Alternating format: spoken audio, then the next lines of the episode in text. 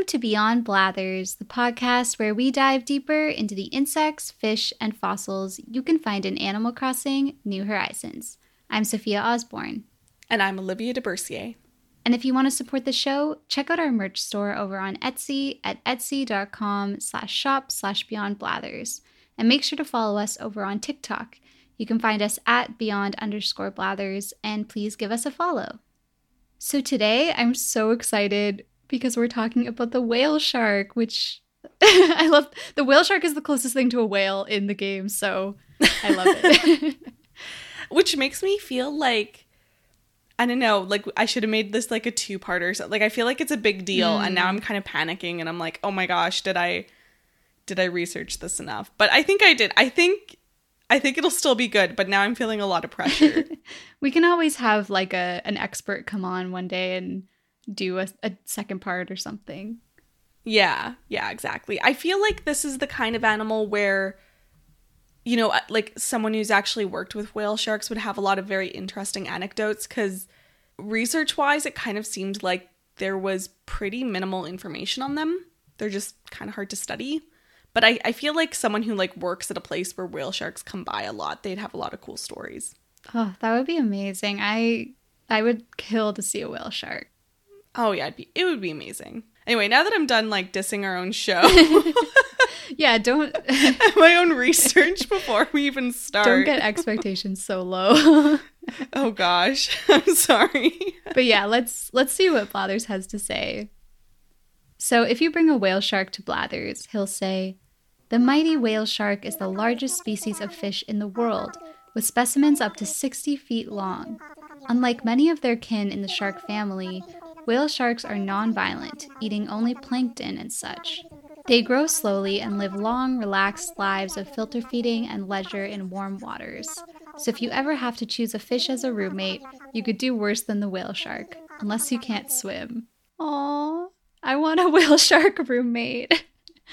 That's the most peaceful description. They grow slowly and live long, relaxed lives. So sweet. Like that's that's a goal. Just chilling. Yeah. But I I do have issue with Blathers insinuating that other sharks are violent. That just feels like a very laden val- value laden word. Like maybe I don't know, carnivorous would be a better word. yeah, or like yeah, I don't know, are maybe like dangerous. I don't know. Dangerous is also like a little intense, but violent just seems yeah this just seems like a lot. Like they they actively enjoy being like seeking out. They're like violence. serial killers. Yeah. yeah. No. So okay, a lot of mood swings in that particular Blathers quote. He's like, not all sharks. Whale sharks are good. They're cute, and they are really cute though. Like, but uh, but can we take like a moment to think about the fact that this animal is a shark? Like that to me is kind of mind-boggling. I mean, obviously the shark is in the name, but when you think about it, like okay, this is the biggest fish in the world. It's really the largest non-mammalian animal in the world. Yeah. And like I was talking to my lab mate yesterday about whale sharks and she was like, "It's weird to think about people eating this animal because would it look like a whale inside or like a fish?"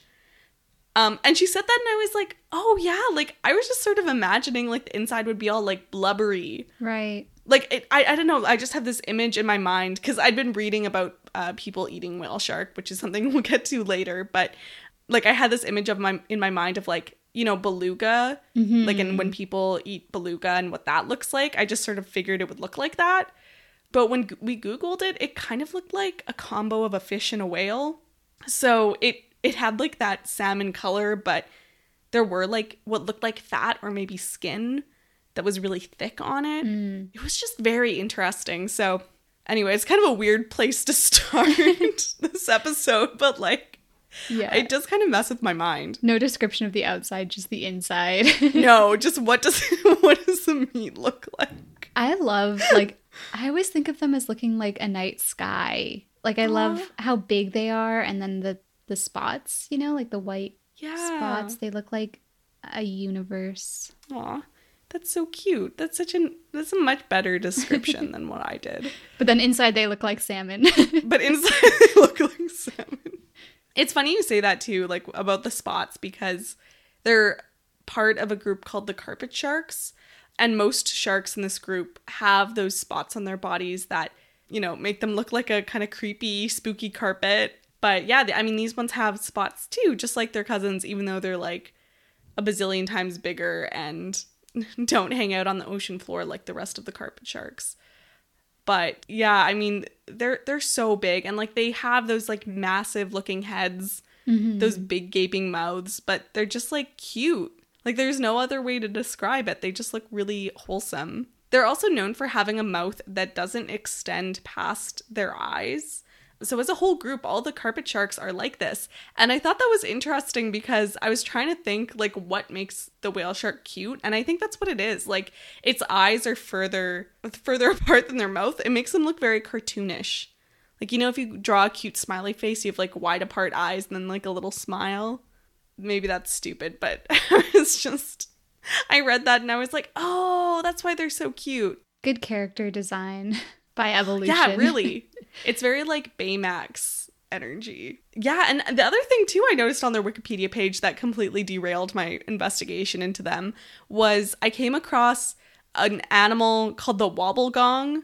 So it's also a carpet shark, and I just wanted everyone to know that that shark exists, and it's called the wobblegong. Is that the one that looks like pizza? Yeah, it looks like pizza. It's got the spots. It's like orange and yellow. Yeah, it really looks like a pepperoni pizza on the ocean floor. with like little mustaches. Like they've got little like tendril things around their mouth. Yeah, so okay, going back to the whale shark. Got to focus here. My brain's kind of everywhere today. The whale shark is the only species in its genus, Rhincodon. So it's one of the few times in our podcast where an episode actually only looks at a specific animal, like a specific species. Like I feel like so often we're like, there's like four different species of this. There's a hundred species. Yeah. This one is just one. Keeping it simple here. Just one whale shark. Okay, that makes a lot of sense. They they do seem very unique. Yeah, and it was interesting because like going into this, I thought, okay, maybe there's like two different species or three different species, but yeah, it's just all one. Wow. And so, what do they eat? Blathers said that they eat plankton and are are non-violent. or non-violent. Yeah, they whale sharks are filter feeders, so they have these filter pads in their mouths, and these process their food as they swim around with their mouth just hanging open. But they aren't so much passive in the way they eat. They'll sort of use suction, and they'll also sort of like barge into schools of fish to get their food. So they're not. Basking sharks are a lot more passive in how they eat. Those are the sharks with even bigger mouths. They're not as cute as the whale sharks, but uh, yeah. So the the whale sharks are a bit more, you know, gung ho about it. They do eat a lot of plankton. In fact, they eat about twenty over twenty thousand grams of plankton a day. But they'll also go through a lot of krill, shrimp, fish, and even larger food like tuna and squid. So they're not like exclusively plankton feeders, not like some baleen whales, which will really only eat like small, small stuff. Like they they can eat bigger fish. Some research has even shown that they're consuming a lot of algae and plants, so they might actually be considered omnivorous. Now, it makes sense that they'd accidentally be eating some plant material, but whether they're intentionally looking for food that is plant based. um, I, that was kind of a weird way of saying it. That that remains to be seen. So they might just be sort of accidentally ingesting it and getting some nutrients from it. But it would make sense for them to eat some algae and eat some plants because they will often go through periods where they don't find any food. Food is really scarce. They're like in the middle of the ocean, deep down somewhere, and they can go up to four months without having any food. So if they are consuming some algae, that might, you know, help them out in these times of of great scarcity. Whale sharks will also do this really cool hunting strategy that I saw a video of, and I'm sure anyone can search this up. There's this video of them hunting alongside other whale sharks, other sharks, tuna, and seabirds. Um, and so they sort of use this like all like attack at once kind of strategy where the whale sharks will just be able to go in and scoop all these fish up, but instead of all the fish just like swimming away from it, they can't really go anywhere because they're surrounded by all these other predators. So in the meantime, seabirds can pick off the, you know, floundering ones and sharks are coming in keeping the school of fish in this nice clean ball for them to all eat. So it's a really cool behavior and makes sense why a whale shark would want to partake in this. I feel like I've definitely seen that on like a planet Earth or something. Yeah, it was like on National Geographic or something. Mm-hmm. A lot, I will say, like a lot of the information for some reason from this episode I got from National Geographic. Like I had an easier time finding info from them. So just heads up on that. It kind of makes sense because they're such a charismatic animal. They're probably like filmed a lot compared to maybe how much they're studied. I don't know. yeah, I uh, they're they're a very like popular journalist like feel good story kind of thing. There mm-hmm. were a lot of articles that were just like these scuba divers rescued a whale shark. And I was like that's cool, but it's not very interesting. Like I'm glad they were able to save the whale shark. Anyway, yeah, so another cool thing I came across for whale sharks was their different hunting adaptations and their keen senses. So it's going to be a reoccurring theme here where we just like don't know a lot of like hard research on whale sharks. So a lot of this is kind of speculation, but we think that whale sharks depend quite a bit on their vision. And the reason this is, or the reason this is thought, is because they have a lot of defenses to protect their eyes, including these kind of like toothy scales on their eyeballs called denticles. So it's kind of like if their scales just like kept growing over their eyes and they have like these little armored plates on their eyes. They will also retract their eyeballs into their head. Can you imagine you're just swimming with a whale shark and suddenly it's like, and its eyes just like blop into its head?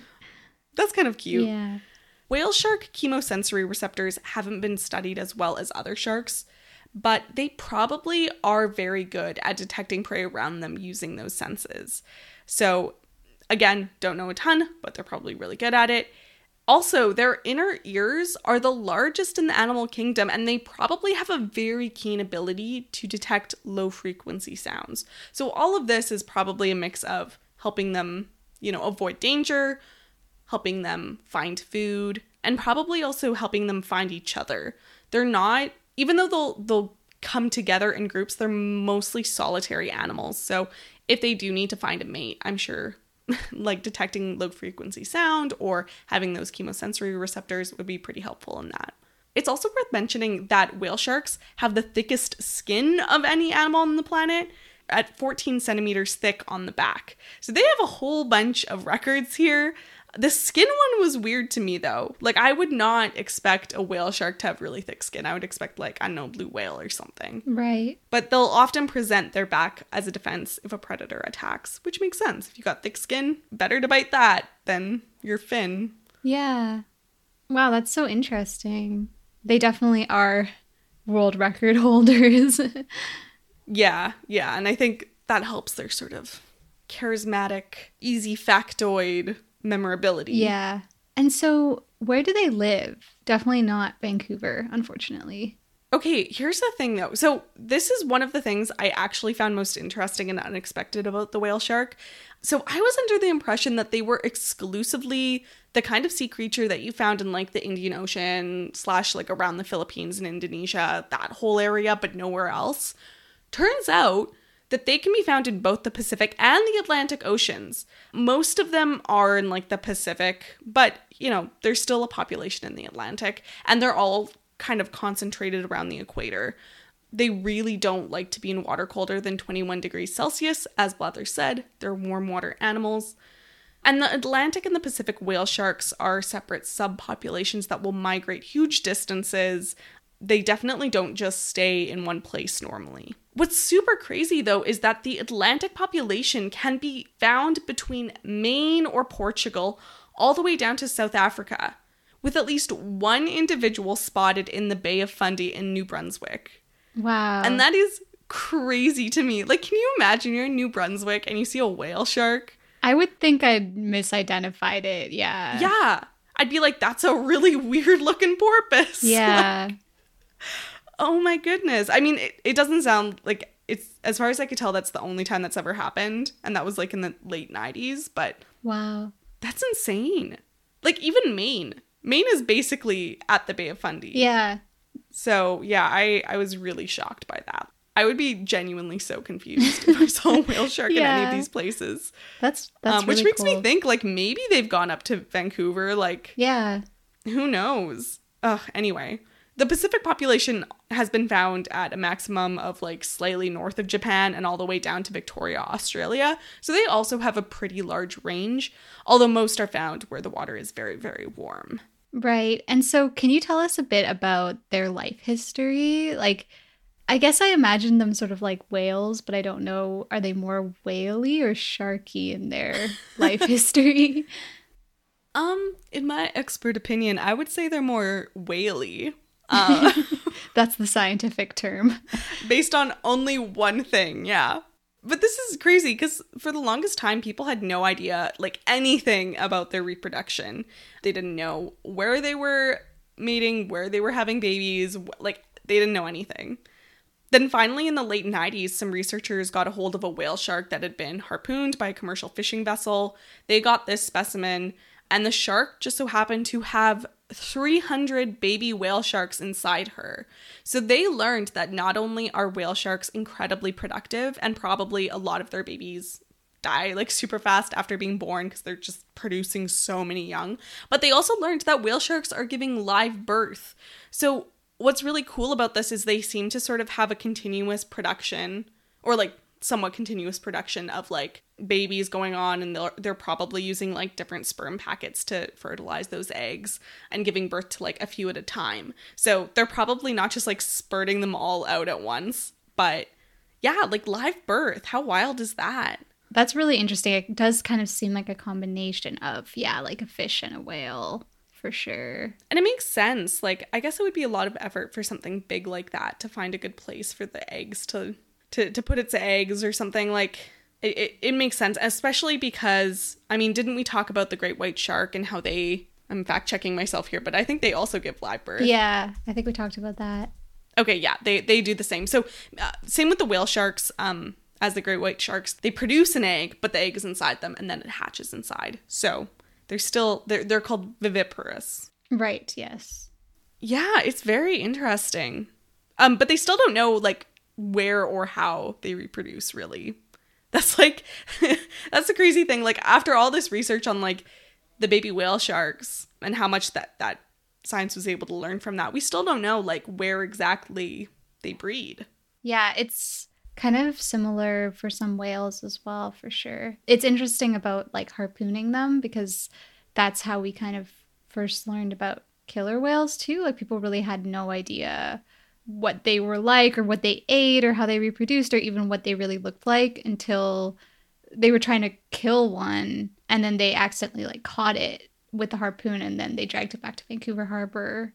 And that was in the 60s. So That's so recent. That's crazy. Like for this for the whale sharks, they were discovered, I guess like quote unquote discovered in the early like 1800s by I think one was harpooned off South Africa and that's sort of when it was named. right. So it's yeah, I mean with the ocean animals like even these massive creatures, they can go unnoticed for so long like Yeah. or like unknown for so long. yeah. And that blows my mind. And even if they're known, like killer whales were known about, but people hated them so much and like there were so many misconceptions about them and they didn't really know. I mean, animals that live primarily underwater, you never really get a good look at them and yeah, and they've they're hard to study, so yeah, it's always interesting to talk about, especially when it's like it's such a giant animal, but it's still so mysterious to us.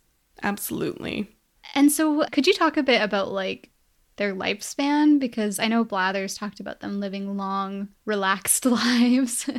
Yeah, like they can live at least 50 years. And the way they figured this out was wild. So, most of the time, when scientists want to determine the age of a fish, they look at this inner ear bone called the otolith, and they can kind of count growth rings in the otolith, kind of like counting the rings on a tree. But they can't do this with the whale sharks because they don't have otoliths. So for a while they were counting the rings on the whale shark's vertebrae, but they weren't super sure if this was accurate for determining age. Like they didn't know if a ring represented a year necessarily. And then they decided to do something very cool. They started tracing carbon 14, which is a chemical byproduct from Cold War era bomb detonations. And these bombs basically just quadrupled the amount of carbon 14 in the atmosphere. And as the chemical was deposited in the oceans, traces have been left in the skeletons of sea life. So the amount of carbon 14 in the whale shark can help scientists guess how long those sharks are living. And that's really important too because when you're creating conservation plans, you need to know like what is the life cycle of this animal? You know, how long does it take them to reach adulthood? How long do they live? And how does that all impact the population? If we have a really long lived species, we should, you know, expect to find older adults. And if we're just finding smaller, younger adults, that can be cause for concern. So I said they can live at least 50 years. Now, the whale shark skeletons they had to test this on were, you know, they were lucky enough to get these specimens. They were big, but they weren't the biggest whale sharks they found. So it's reasonable to expect that whale sharks can get way older than 50 years old. One fish biologist, Mark Meekan, guessed that they might even get as old as 100 years. So that's not entirely unexpected considering the great white sharks they can live up to 100 years old, and the Greenland sharks can live up to 300 years. Yeah. Greenland sharks are so cool. I wish they were in the game. yeah, they're they're fascinating. Like just thinking about what the Greenland shark has like kind of lived Seen, through. Yeah. like I mean, they're just like chilling at the bottom of the Arctic Ocean, so Yeah. They probably haven't seen a lot, but like still, that's kind of mind-boggling. Well, yeah. So you were talking about sort of age and conservation, and definitely curious. I don't feel like I hear a ton about whale shark conservation, but definitely they are sort of like, yeah, a charismatic animal. And I, I sort of assume anything that's like very big in the ocean is probably not doing well. Yeah, I, them in particular, they were recently upgraded from threatened to endangered in 2016, which is a big bummer. What isn't working in their favor is the fact that they're very slow growing animals. It can take decades for them to reach maturity and reproduce. So, that doesn't help. Like it's it's hard to survive to 20 25 years. And if that's the point when you're first reproducing, that's bad for the population. It's going to take a long time for them to recover from any kind of disturbance or threat. Right. Speaking of threats, I mean, their main, a really big threat they've got is the fishing and the bycatch. There's two aspects to this. One is the international market for whale shark, and then the other thing is accidental catches, bycatch. So the market for whale sharks is illegal in most countries and by international law. It's a CITES Appendix 2 listed species, so you definitely need I'm pretty sure you're not allowed to trade it at all or if you do it ha- you have to have a permit for like research or whatever. But a single whale shark carcass can go for $30,000. Just like, yeah. that's so much money. Whale shark is a delicacy in mo- some places. Their oil can be used for a variety of purposes, and their skin may be sold kind of as fashion pieces. So, those are some of the, I guess, the markets for them. In 2013, a slaughterhouse in China was exposed for having 600 whale sharks in their possession. So, yeah, I mean, it's one of those things where yeah, it's illegal, but like who's watching you on the ocean? Um right. it's it can be really, really hard to enforce. Whale sharks are also vulnerable to bycatch. They're often associated with tuna fish, and fishermen have learned to use the presence of whale sharks to indicate where tuna might be.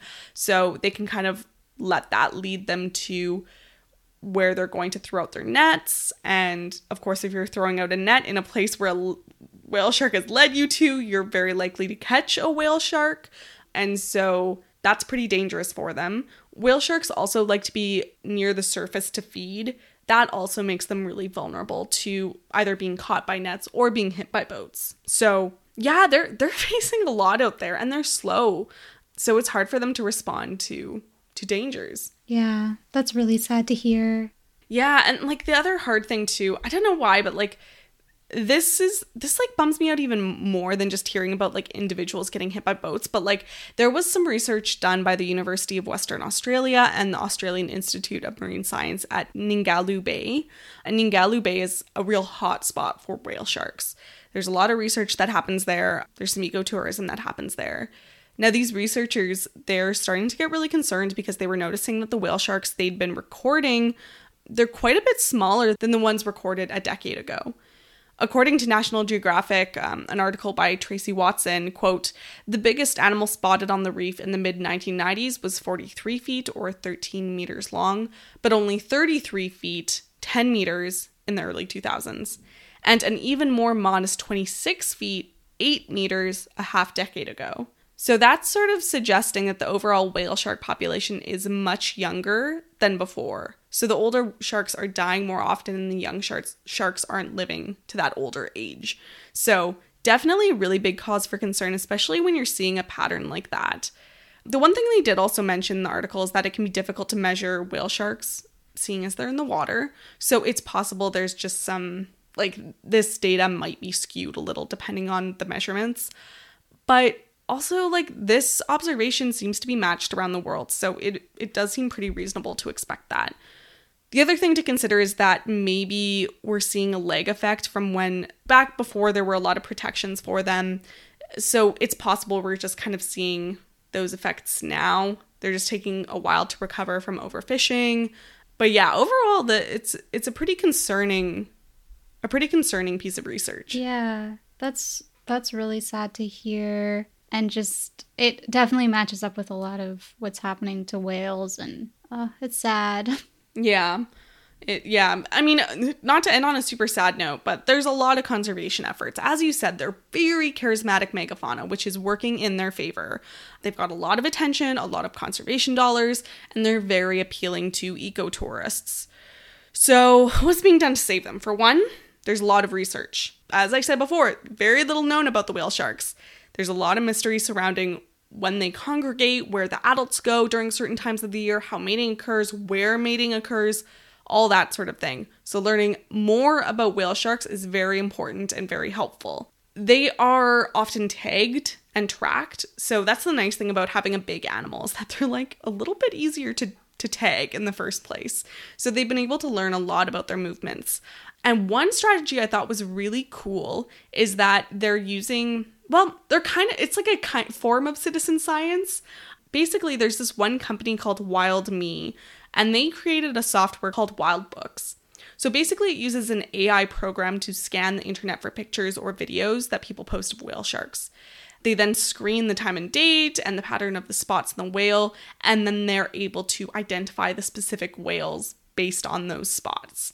And then all this data goes into the system to track where the sharks are, which is great because, of course, people are taking a lot of videos. Tourists are taking videos, you know, whoever's snorkeling with the whales is taking videos.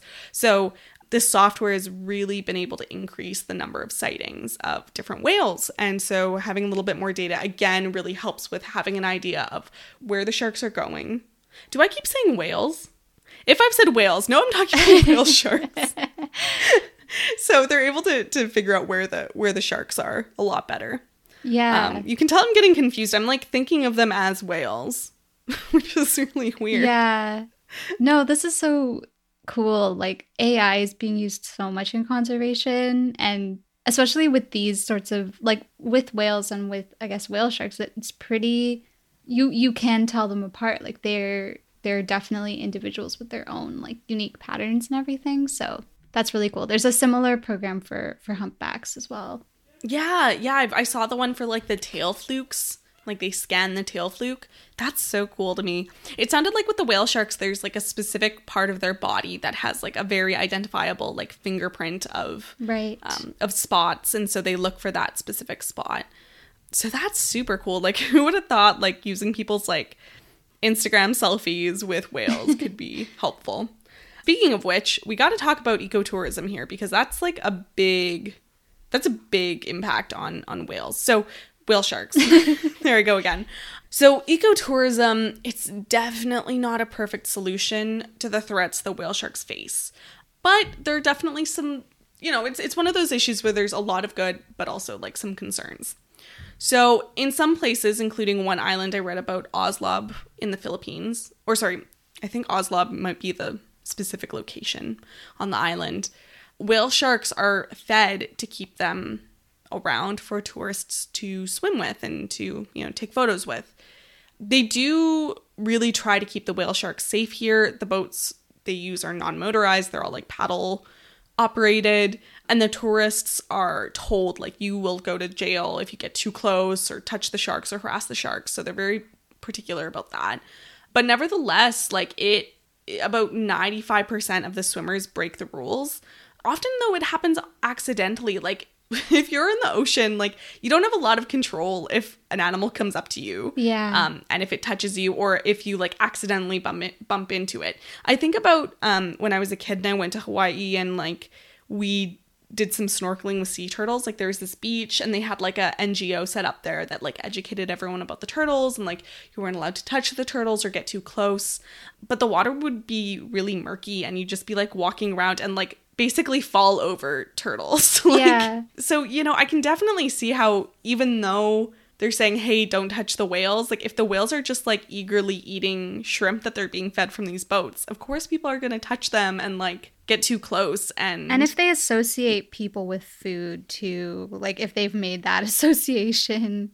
And it's also too like uh, when I was in the Galapagos, I had a similar thing happen with the Galapagos sea lions because they're really, really, really not afraid of people.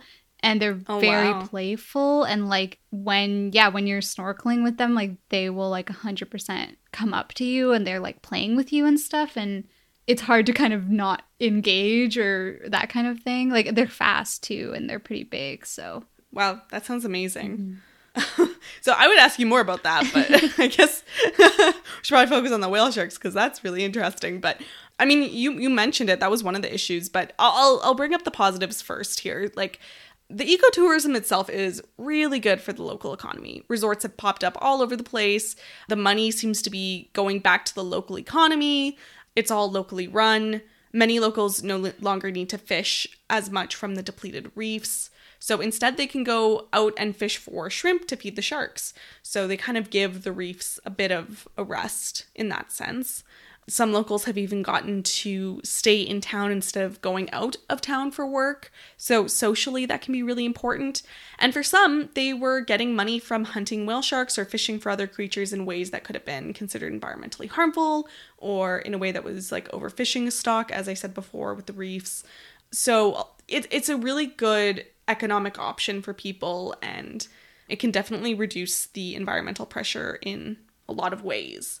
But as you said, like there are concerns on the health of the whale sharks. So, I mean, for one, as you said, now there's a positive association between the boats and food and the whale shark.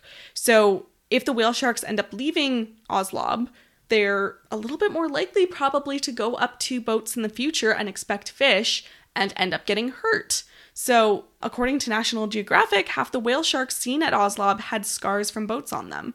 So, obviously, something's going wrong there. Another issue is that the food they're getting discourages them from finding a more diverse selection of food, which could result in less healthy whale sharks. And then a third issue is that while many whale sharks will sort of, you know, they'll come in for a few days, then they'll leave, there is a population that stay year round. And that's not really natural for them. They normally have a very migratory behavior. So there is concern that that could alter their behavior in a way that's not healthy for them. So, yeah, that one's a little like it seemed a little less concrete in terms of we don't really know what that effect would be on them, but probably not good.